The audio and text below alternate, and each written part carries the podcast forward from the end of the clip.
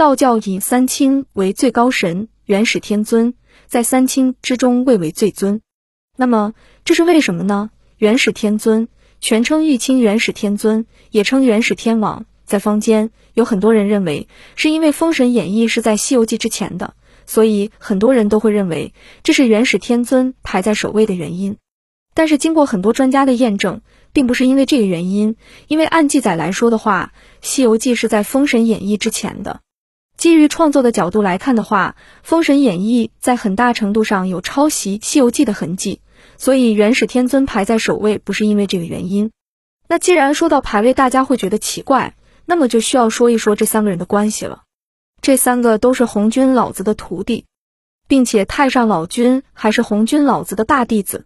因此，很多人从这个角度来看的话，都会觉得太上老君应该排在首位，毕竟是大弟子、大师兄，自然在他们三个当中位子应该是最高的。但是，看过《封神演义》的人应该都会发现，那个封神榜是在元始天尊手上的，而不是在太上老君手上的，也就是元始天尊才是掌管谁能封神的人。基于这一点，也应该是元始天尊排在首位，而不是太上老君。加之太上老君是在出走师门之后才变成太上老君的，他的前身是老子。除此之外，还有一个很主要的原因，所谓的元始天尊是营运自然而生的，也就是说，在自然存在的时候，元始天尊也就存在了。从出生的顺序来说，元始天尊是最早的，那么自然他就应该排在首位。还有，既然元始天尊是跟自然同生的，也就是说，他的本体是永远不会消失的。只要自然一直在，他就会一直在。有了自然，才有了大地万物，也才有了各路神仙。也就是说，是元始天尊创造了众神。那么在地位上来讲的话，元始天尊是所有神仙当中最尊贵的，自然在三者中也就排在了首位。回到道教文化，论地位，道祖太上老君比玉皇大帝高。因为在道教中是太上老君开的天，这才有了玉皇大帝这位老天爷。玉皇大帝在道教的一个全称就是太上开天，直服玉立含真体道，昊天玉皇上帝。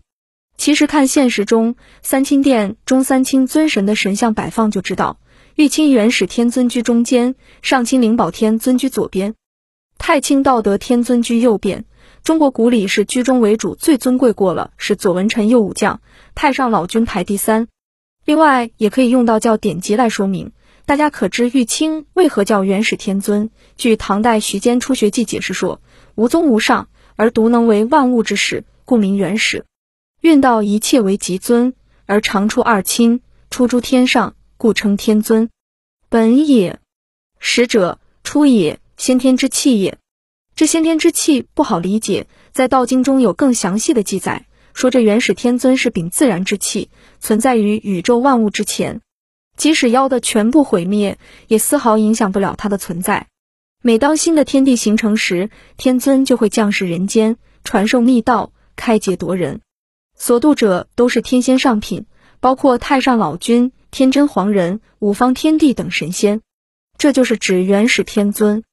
生二就是灵宝天尊，这灵宝天尊在老君圣记中被称之为太上大道君，而洞元本行经的记载说这名号是元始天尊赐予的。三清殿中，灵宝天尊供奉在元始天尊的左边，手持太极图或玉如意，象征混沌始清、阴阳初分的第二大世纪。放以阴生阳消的昼长夜短的夏至日为灵宝天尊的圣诞。其实，对于道教三清尊神的神明，在唐代就已经确定了。道藏太平部三洞诸囊卷七引老君圣迹云：此即欲清净，元始天尊位在三十五天之上也；此即上清净，太上大道君灵宝天尊位在三十四天之上也；太清净太极宫即太上老君位在三十三天之上也。元始天尊是住在三十六天的。灵宝天尊是住在三十五天的，而太上老君是住在三十四天的。主管天地的玉皇大帝也是负责统管三十六天的。从这里也就能一目了然的明白元始天尊排在首位的地位了。